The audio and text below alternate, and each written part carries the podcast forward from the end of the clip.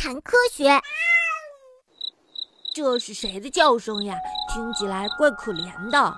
秋天的夜晚，蟋蟀的叫声总会让我们产生孤独与凄凉的感觉。在很多古诗中，都用蟋蟀的叫声来衬托时光的流逝和秋天的悲哀。七月在野，八月在雨，九月在户，十月蟋蟀入我床下。昨夜寒琼不著名，惊回千里梦，已三更。这是岳飞的小重山。所以呢，在蟋蟀的叫声中蕴含着无尽的孤独与凄凉感。这主要是因为它是秋天叫的。那么事实上呢，蟋蟀的叫声并不是他们怀念故乡，或者是怀念他们的父母，更没有孤独凄凉之意。它只是在威胁其他的雄性不要侵犯它的领土，同时呢，也是为了吸引雌蟋蟀。哦，原来是这样的意思呀！看来还是古人多思秋呀。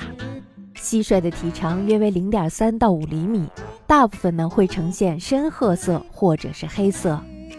全球的蟋蟀呢一共有两千四百多种。白天呢，它们栖息于石头的下面或者是土坑里，到了晚上的时候呢才会出来觅食。大部分的蟋蟀都以植物的叶子为食。不过呢，也有少数以小昆虫为食的种类。呃，我还是觉得小昆虫更好吃。我可不喜欢吃那些草根儿。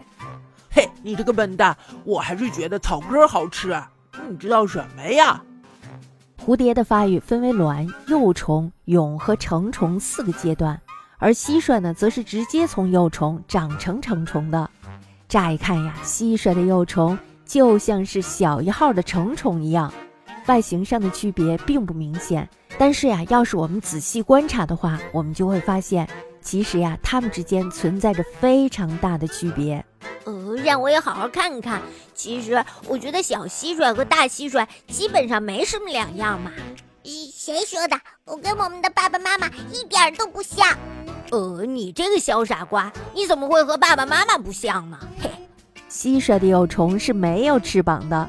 而成虫的翅膀呢，不仅可以让它们短暂的飞翔，还可以让它们发出愉悦的歌声，以吸引异性。